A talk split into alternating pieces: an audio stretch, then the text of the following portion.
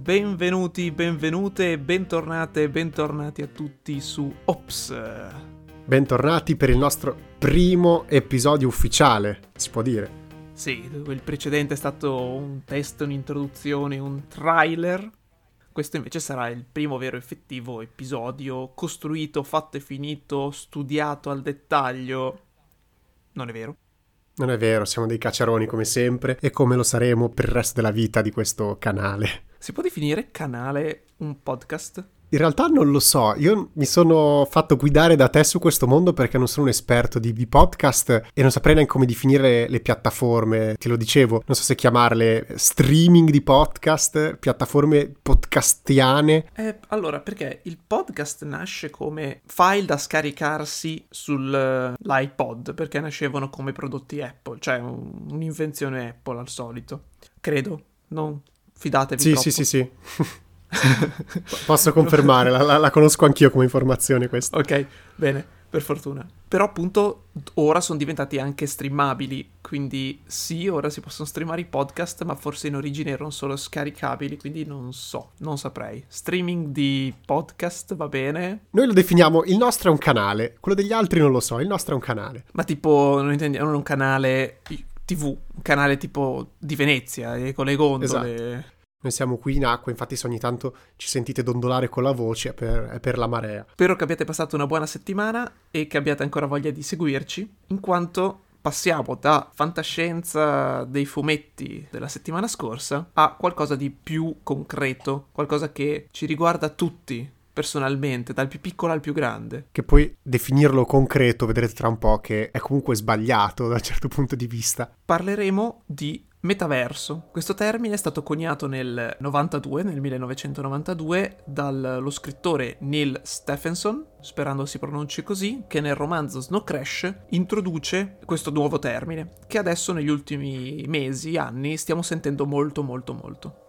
quello che poi definiva come metaverse, metaverso, non era niente di nuovo nell'universo fantascientifico, nel, nel, nell'immaginario fantascientifico nel senso che di mondi virtuali ne esistevano già da tempo. Però lui è il padre del termine metaverso che adesso tanto piace spammare in giro alle company, a vari progetti, dai più balzani ai più concreti. Questo metaverso che cos'era? Era una seconda terra sostanzialmente, un pianeta tutto virtuale digitale dove la gente poteva frequentare locali, lavorare, eh, c'erano vere e proprie tipo discoteche dove c'era gente che faceva nel mondo virtuale il buttafuori a pagamento. Potevi pagare dei drink virtuali che tramite le loro cose tecnologiche ti permettevano di provare un effetto di stordimento simile a quello dell'alcol pur bevendolo in digitale. Era come se fosse un secondo mondo reale, ma virtuale, non separato dal mondo vero, nel senso che c'era gente che lavorava solo nel mondo virtuale per fare cose che poi appunto si ripercuotevano sul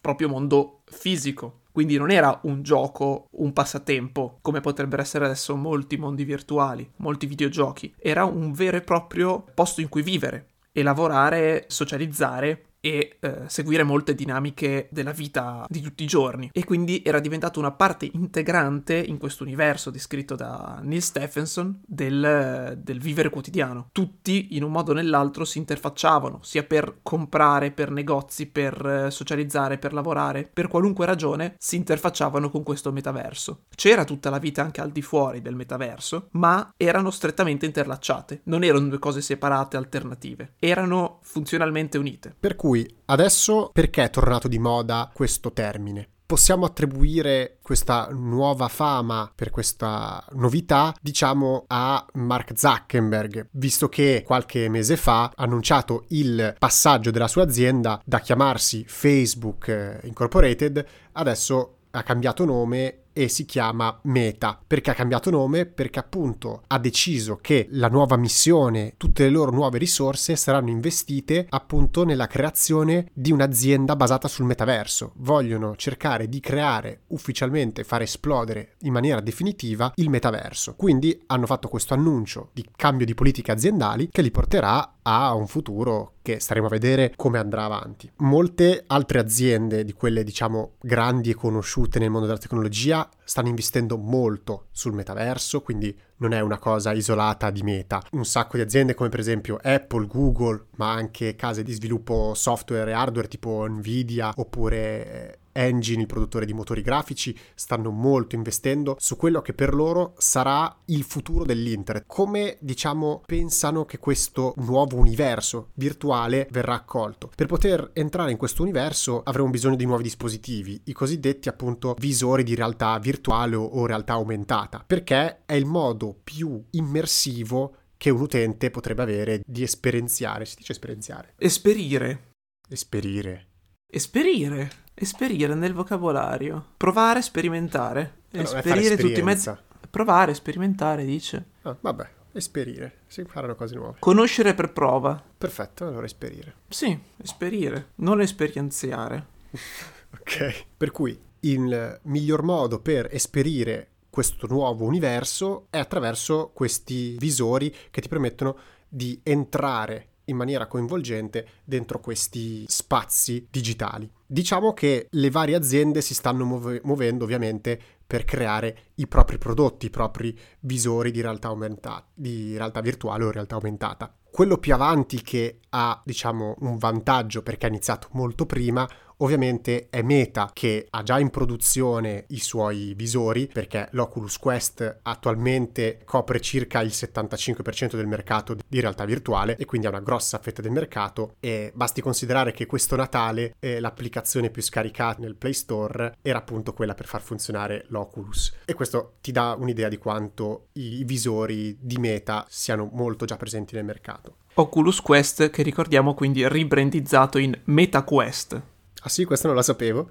Eh sì, col fatto che adesso non è più Facebook, non è più Oculus, non è più... Eh, tutto adesso è Meta qualcosa. E quindi ora si chiamerà ufficialmente MetaQuest. Le nuove confezioni in vendita del MetaQuest 2, ora c'è scritto MetaQuest 2 invece che Oculus Quest 2. Bene, e quindi appunto questi, questi, prodotti sono già molto sul mercato e sono già nelle case di molti. In più Meta sta portando avanti un, chiamiamolo progetto segreto, chiamato Project Cambria, che dovrebbe uscire proprio nel 2022, quindi a breve avremo altre delucidazioni, ma i rumors dicono che sia un nuovo appunto visore per la realtà cosiddetta mista, cioè con delle telecamere sia verso l'esterno sia rivolte verso il volto che permetteranno una qualità di immagine e di interazione sia col mondo virtuale che col mondo esterno maggiore e quindi offrire un, una più grande esperienza di, di questo nuovo universo telecamere esterne per rendere conscio il dispositivo di cosa ti circonda e quindi sovrapporre visivamente all'esterno eh, ciò che è virtuale e telecamere rivolte verso il volto per poter trasportare le proprie espressioni facciali, i movimenti degli occhi, della bocca nel mondo virtuale eh, per ricreare una comunicazione più realistica eh, all'interno di questo mondo virtuale che vogliono creare per non avere quindi questi fantocci, questi avatar con le facce ferme immobili ma anzi emulando il vero e proprio muoversi de- del viso che rende tutto più espressivo e più reale. Per quanto riguarda Apple invece eh, di pubblico ancora non c'è niente perché sono quel tipo di azienda che finché non ha un prodotto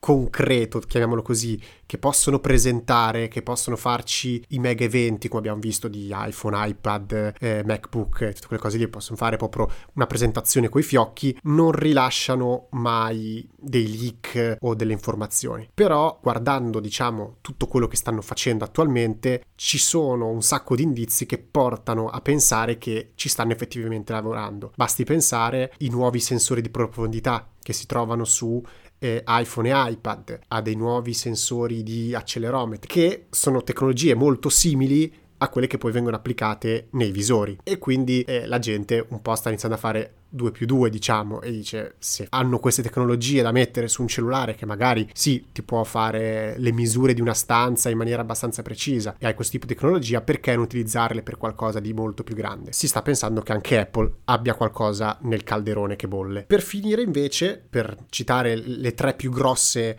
compagnie che stanno lavorando a questi progetti c'è ovviamente Google, possiamo dimenticarcela. Loro sono stati in teoria i primi a lanciare sul mercato qualcosa di realtà aumentata sotto forma di dispositivo portatile, perché sono usciti nel 2013 con Google Lens. Spero che nessuno di voi se lo Google ricordi. Glass. Sì, scusami, su Google Glass, eh, spero che nessuno di voi se lo ricordi, perché è stato un flop colossale. Erano, a parer mio, parecchio brutti esteti- esteticamente e poi non funzionavano benissimo, erano molto invasivi. La risposta del pubblico, diciamo, privato è stata terribile. Infatti è stato rimosso dal mercato molto molto presto. È rimasto però l'utilizzo ancora un po' a livello industriale professionale perché può aiutarti con queste sopra- sovrapposizione della realtà e del finto, diciamo, e del video, può aiutare nei lavori, diciamo, manuali per mettersi in contatto diretto con un'altra persona. Quindi, se io ho un problema, sto lavorando a una macchina, ho un problema, posso fare direttamente una videochiamata. Diciamo, uno vede direttamente dov'è il problema. A livello di, di business e di aziende ancora un po' sta funzionando, però eh, sono anche dei prodotti parecchio costosi, quelli che funzionano bene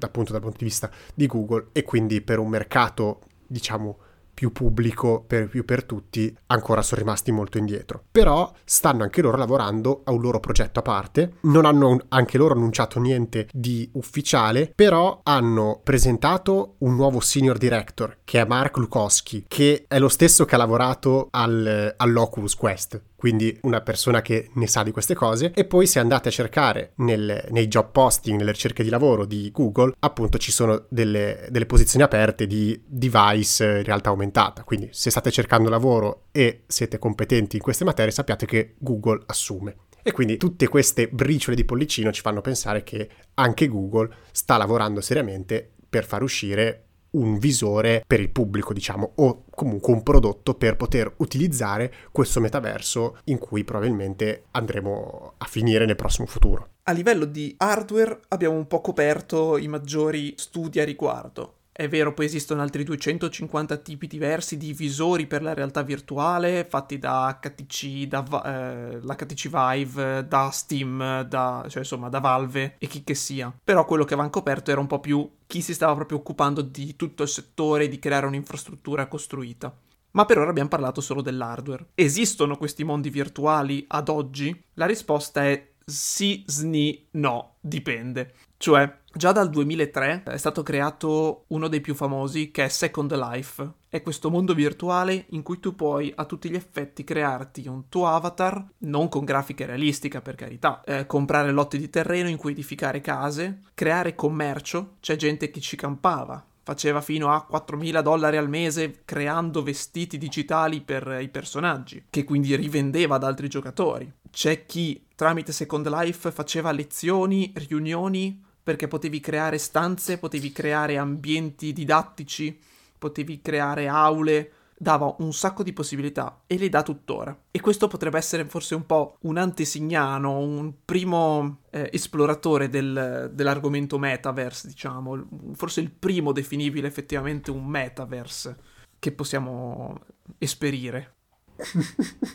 Sarà il titolo del, del, del podcast. Esperire il metaverse. In Second Life gente tuttora ha da 10-15 anni a questa parte lo stesso account, ha conoscenze, c'è chi si è sposato dopo aver conosciuto persone in questo Second Life, come dicevo, chi ci ha lavorato ci ha vissuto non alla programmazione, quindi proprio come programmatore di questo mondo, ma all'in- giocando all'interno di questo mondo, aveva dei lavori che gli permettevano di guadagnare soldi veri, soldi reali, carta, moneta. Quindi non così astratto come mondo alternativo, ecco, come invece magari alcuni possono dipingere.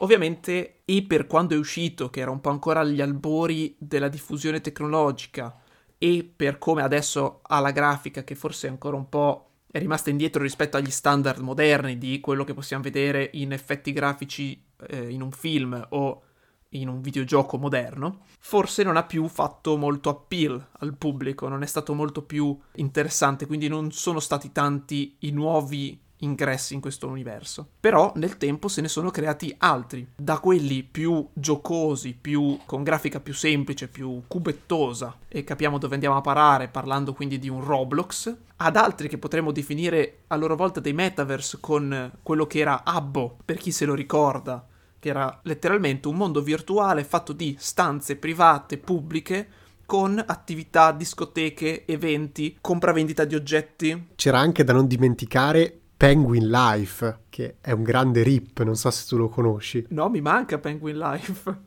No, dai, era quello dove tutti erano pinguini. Ah, aspetta, però lì parliamo forse più di MMO sociali.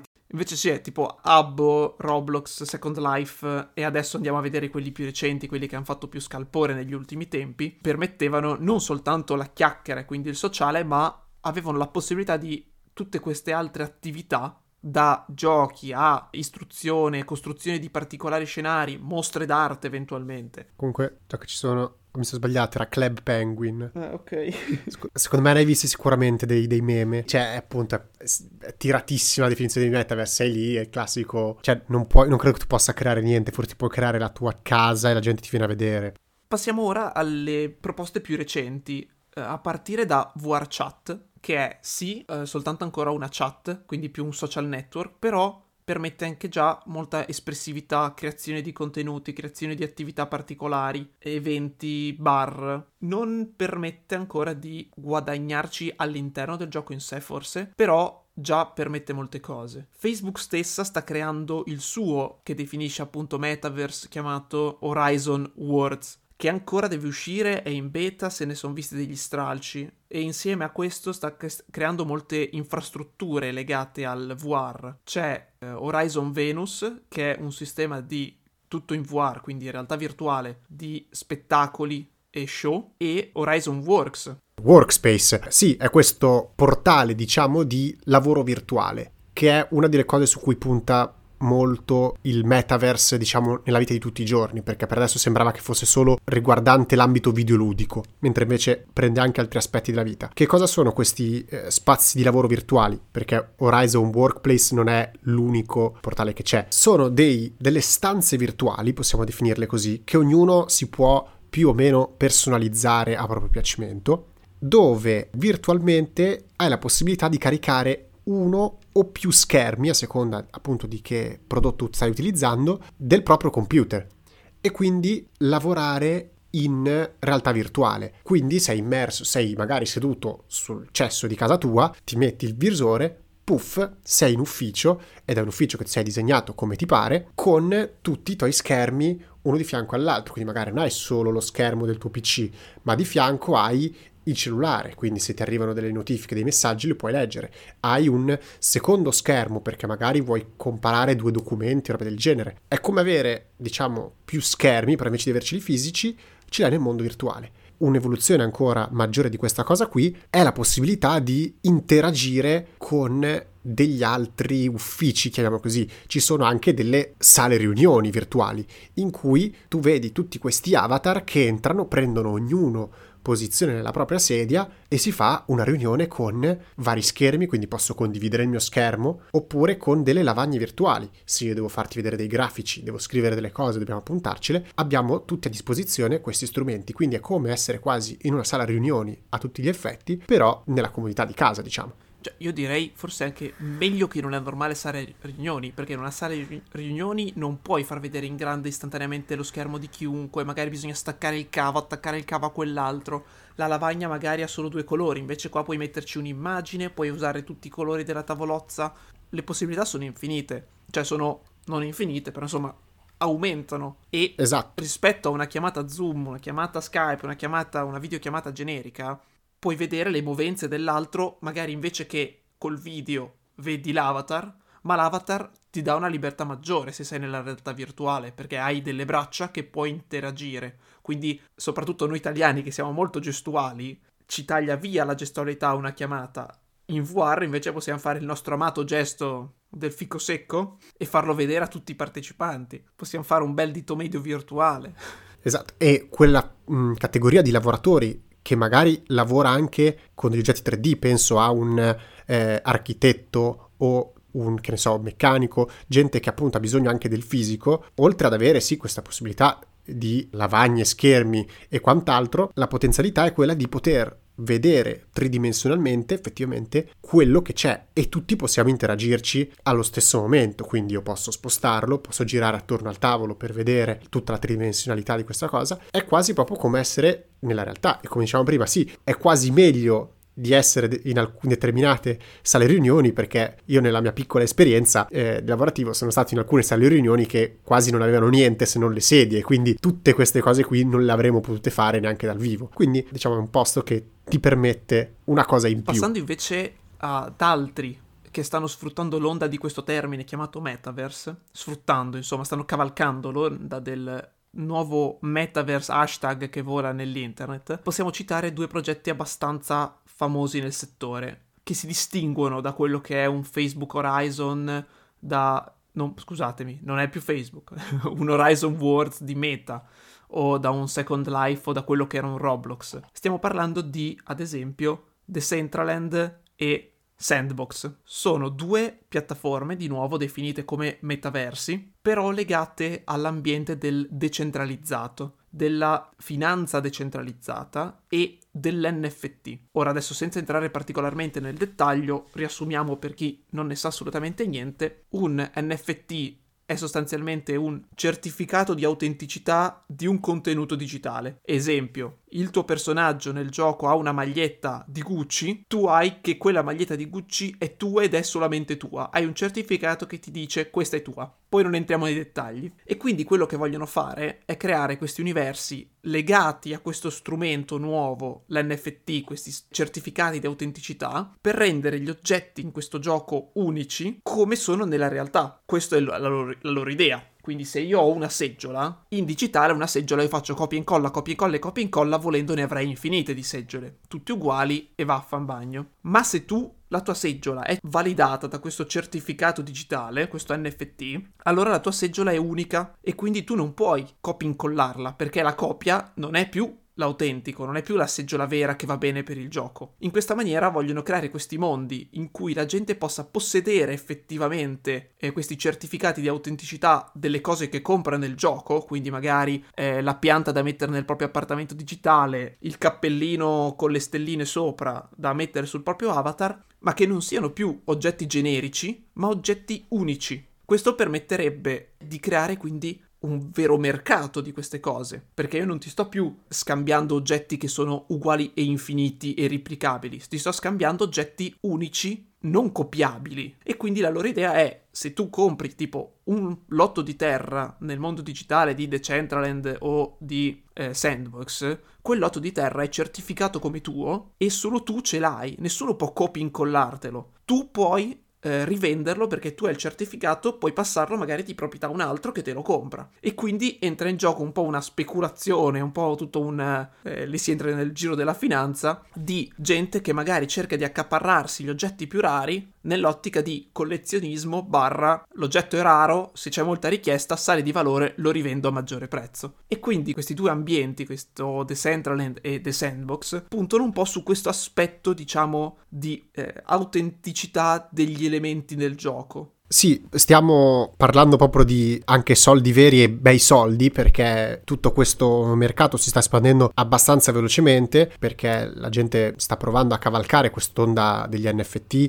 e dell'unicità di queste cose, vogliono essere i primi ad arrivare in questo mercato. Si parla, diciamo, di cifre abbastanza alte perché il pezzo di terra più economico che troviamo sia su Decentraland che su Sandbox si aggira intorno ai 13-14 mila dollari. Ovviamente l'equivalente perché devi comprare la moneta virtuale del gioco, che sono dei token basati sulle criptovalute, ma anche queste non vogliamo entrare troppo nel dettaglio perché non è questo l'argomento di oggi, magari se vi interessa lo ritireremo fuori in altre puntate, però appunto sì, l'equivalente con il tasso di cambio dei, dei loro token rispetto al dollaro, ossia appunto sono intorno ai 13.000-14.000 dollari per un singolo pezzo di terra. Poi ovviamente eh, i vari oggetti, i vari vestiti, cose del genere, hanno comunque dei prezzi, non dico simili perché ovviamente come nella vita reale la terra costa di più del, del prodotto fisico, però appunto parliamo di cifre importanti. Uh, sì, perché la cosa più economica che trovo adesso sul marketplace di The Sandbox è un pesce 25 dollari. Non so cosa serva, credo sia solamente estetico da appoggiare lì. Invece le cose più care, eh, al momento la più cara in vendita è una ghianda bianca, quindi sarà una qualche sorta di arte particolare, perché viene a costare 563 mila dollari. Quindi insomma fanno girare un po' di moneta, ecco. Il problema è che un po' tutti questi, a parte forse davvero il precursore di tutto ciò, Second Life, secondo me stanno mancando notevolmente il bersaglio di quello che dovrebbe essere, almeno dal nome e da dove hanno preso questo nome, dal libro appunto Snow Crash, di Metaverse, di metaverso. Stanno mancando il bersaglio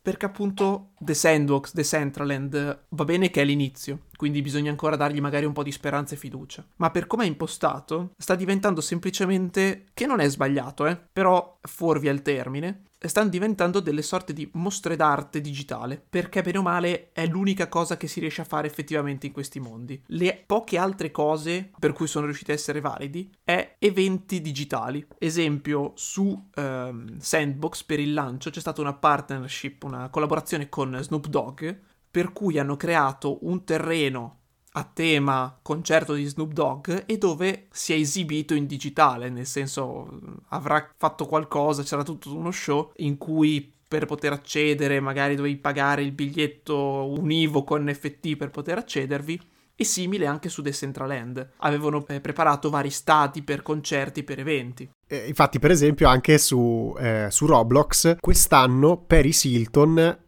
ha creato quello che ha definito il Paris World e ha festeggiato Capodanno in maniera virtuale con mi verrebbe da dire tutti i suoi amici, però parliamo di veramente tantissime persone, un sacco di invitati, appunto completamente virtuale. Si è creata questo mondo grazie al supporto della piattaforma Roblox per avere questo nuovo tipo di evento e festeggiare il Capodanno alla sua maniera. Diciamo che poi eh, il momento pandemia ha aiutato molto ad avvicinare molte persone a certe dinamiche virtuali. Per dirne una, GTA 5 multigiocatore online è stato usato da molte persone come piattaforma di socialità. La gente andava su GTA non per giocare a GTA, ma per uscire con gli amici durante lockdown, quarantene, eccetera. Per i scettici, dire ah, ma queste cose virtuali non sono vere, diciamo che forse sono loro che sono un po' fuori dal mondo, perché in realtà non tolgono niente al mondo reale, ma anzi aggiungono delle possibilità in più chiunque tu sia puoi andare nel mondo virtuale, essere un po' quello che vuoi, nel senso ci sono su Second Life interi mondi a tema fantasy, medievale, per chi vuole vivere, esper- esperire un'esperienza, no? così ridondante, medievale o a tema storico. Sì, per cui alcune delle critiche che vengono fuori dal lato più della vecchia guardia, definiamolo così, della eh, mancanza di socialità, di alienazione, è vero fino a un certo punto, perché è vero, sono contatti diversi e quindi la socialità di persona rimane importante e rimane una cosa diversa, che diversa non è sbagliato, però non vuol dire neanche che l'altro tipo di socialità, quindi la socialità virtuale, sia sbagliato. Sono due cose che, dal mio punto di vista, ed è per questo che sono un ottimo sostenitore del futuro del metaverso, spero che abbia del successo se gestito in maniera corretta. Però queste due cose possono essere complementari nella nostra vita, cioè io posso continuare a uscire, a vedermi con i miei amici che conosco già o che conosco online, ci troviamo per andare a un bar vero e proprio. Questo lo potrò continuare a fare, ma allo stesso tempo posso pensare di anche avere, chiamiamoli degli amici virtuali, ovvero io vado in un determinato luogo che è come voglio io, esatta, quasi esattamente come voglio io, perché come diceva prima ci sono anche mondi tematici. Io sono un appassionato di cultura greca, che ne so, vado in un mondo personalizzato in questa maniera, in cui troverò probabilmente delle persone con interessi simili al mio e quindi a quel punto posso comunicare, posso socializzare alla, quasi alla stessa maniera con cui farei fuori, perché adesso ci sono ovviamente, come dicevamo prima, un ancora un po' di limiti tecnici, ma vedendolo, interagendo, arriveremo poi un po' ci stanno lavorando alcune aziende, ma siamo molto molto molto molto indietro a quello, a toccarli, a quindi avere interazione proprio fisica, ma per il resto, a parte il non respirare la sua stessa aria, non dico che non ci siano differenze rispetto alla realtà, ma è molto vicina. Per dirne una, Un'altra possibilità incredibile che danno questi metaversi, questi mondi virtuali, anche solo di chat, puoi beccare gente dall'altra parte del globo, puoi beccare gente che magari sta invece nel palazzo di fianco al tuo e tutti insieme ci si può beccare. Ti permette anche di fare pratica di lingue. C'è gente che ha detto io ho imparato il francese, lo spagnolo, cosa perché mi sono trovato degli amici spagnoli in un gioco mm, tipo Second Life o quel che è e con loro interagendoci ho imparato spagnolo in tre mesi invece che dover andare a scuola. Cioè è una boiata, però ti permette di assottigliare barra togliere completamente i confini tra stati, tra continenti. Evita tecnicamente anche eventuali discriminazioni di mm, aspetto. Nel senso, in un mondo virtuale tu entri col tuo avatar, non c'è neanche da dire qualcuno possa essere discriminato perché è alto, perché è basso, perché è magro, perché è grasso, per qualunque cosa. Non ci sono più questi problemi qua nel virtuale, quindi proprio la facilità con cui puoi conoscere, interagire con persone nuove e lontane e vicine da te è una cosa che appunto si va ad aggiungere alle persone che invece incontri nella tua vita reale. E non è un va fatto solo uno, va fatto solo l'altro. Ovviamente in media stat virtus, quello che sarebbe questo metaverse, per come è definito nel romanzo e in altri eh, romanzi di fantascienza, sarebbe proprio questo parallelo, non un sostituto al mondo vero, un parallelo. Perché ovviamente certi lavori non puoi farli in virtuale, cioè se devi costruire una casa ci sarà chi costruisce case virtuali, ma ci sarà chi costruisce case fisiche. Però invece lavori d'ufficio, lavori al computer, tutti questi aiutano anche eh, proprio chi vuole farli, che non ti vincola più allo stato in cui sei. Esempio, mi trovo in uno stato in cui non trovo lavoro come programmatore. Ora, per forza di cose, come programmatore io devo andare in un ufficio che deve essere quindi raggiungibile, quindi o mi trasferisco all'estero o mi attacco al tram. Se invece tutto si spostasse anche in parallelo in un mondo virtuale, io potrei andare in un ufficio virtuale, dove quindi vedo i miei colleghi virtuali eh, come avatar e posso interagirci quasi come se fossimo lì davvero, ma senza che io debba magari prendere un appartamento a Rotterdam per andare avanti e indietro perché magari la famiglia ce l'ho qua. Poi voglio cambiare lavoro, voglio lavorare nella ditta di Berlino e di nuovo non ho bisogno di comprarmi una casa a Berlino, io posso lavorare virtualmente a Berlino. Queste sono possibilità che si aggiungono, non che si tolgono al mondo reale. Ed è quello secondo me che dovrebbe essere, diciamo, una delle direzioni principali che questi metaverse eh, dovrebbero assumere. Questa possibilità, infatti, il workplace di Meta, di Meta, Facebook e tutte le soluzioni simili, secondo me saranno una delle cose più trainanti del, del settore, più che eh, solo le mostre d'arte o l'evento randomico ogni tanto o il giochino fatto su Decentraland, su Sandbox e simili. Però appunto diciamo che non bisogna farsi fregare dall'uso della parola metaverse che adesso viene forse usata più per quello che evoca la parola che per quello che effettivamente rappresenta.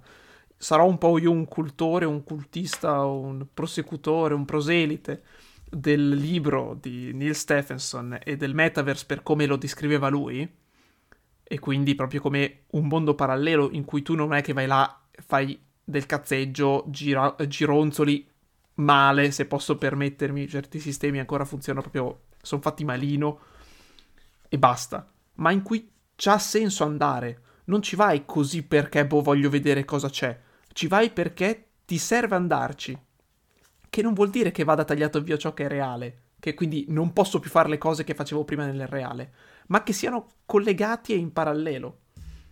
E che quindi la mia vita virtuale e la mia vita reale coesistano, non siano una un'alternativa dell'altra.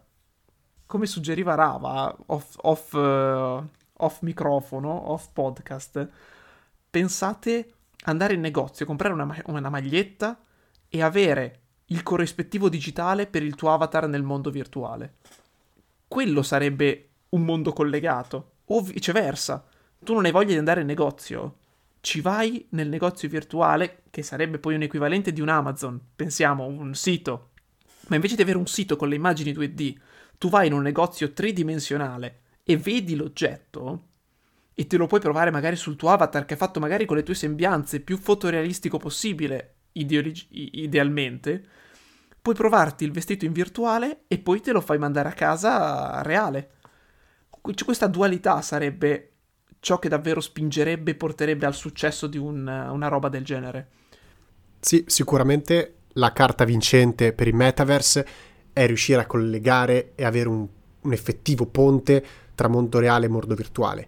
Perché per adesso, come dicevi tu, c'è troppa separazione. Io mi collego in questi mondi super belli magari con questi NFT, con queste possibilità di guadagnare e tutto quanto, però come io spengo il computer non ho fatto nulla dopo nella vita reale. Certo, i soldi mi arrivano nel conto corrente, però non ho nulla di quell'esperienza, è una cosa completamente staccata. Se invece si riuscisse a creare questo ponte sia a livello, diciamo, come ho parlato prima, lavorativo, industriale, eh, educativo, sia a livello anche di intrattenimento, di vita vissuta vera e propria, con prodotti fisici, con eventi ed esposizioni, quindi non stiamo dicendo che quello che abbiamo descritto prima è da buttare, è inutile, ma di riuscire a creare effettivamente questa unione perfetta tra i due mondi. Questo è la carta che li fa vincere e fa esplodere. Se no, rischia di diventare un mostro alienante perché ti crei questa doppia vita, da un certo punto di vista ti porta via molto tempo e quindi devi sceglierne una delle due. E lì sì che diventa una di quelle cose da distopia in cui la società vive solo in delle catapecchie perché tutta la loro vita ormai è solo in digitale. Eh, quello no, quello sarebbe la rovina, sarebbe finire nel Matrix volontariamente.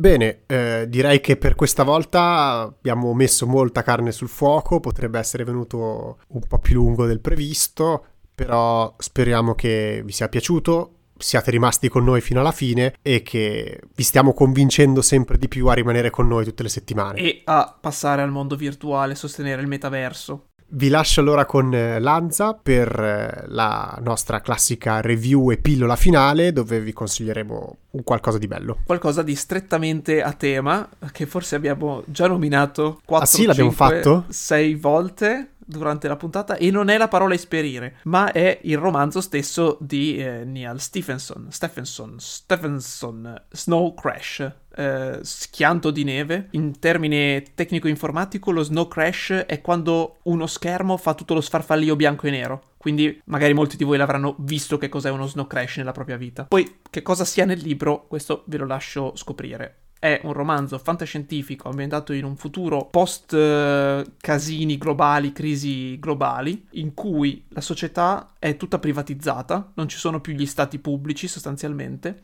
ed esiste appunto questo metaverse, questo mondo parallelo in cui la gente vive e lavora. E in tutto questo eh, si dipanano le avventure di Hiro, programmatore e hacker armato di katana. Non prendetela come una cosa troppo assurda e psicopatica, tutto ha un senso e anzi è un, roman- è un romanzo molto profondo di misteri, di indagini e ovviamente è fantascienza, quindi se vi fa completamente schifo non farà per voi, però secondo me merita davvero di essere letto. E con questa direi che vi salutiamo entrambi. Buona settimana da Lanza. E da Rava, ci vediamo alla prossima. Bella!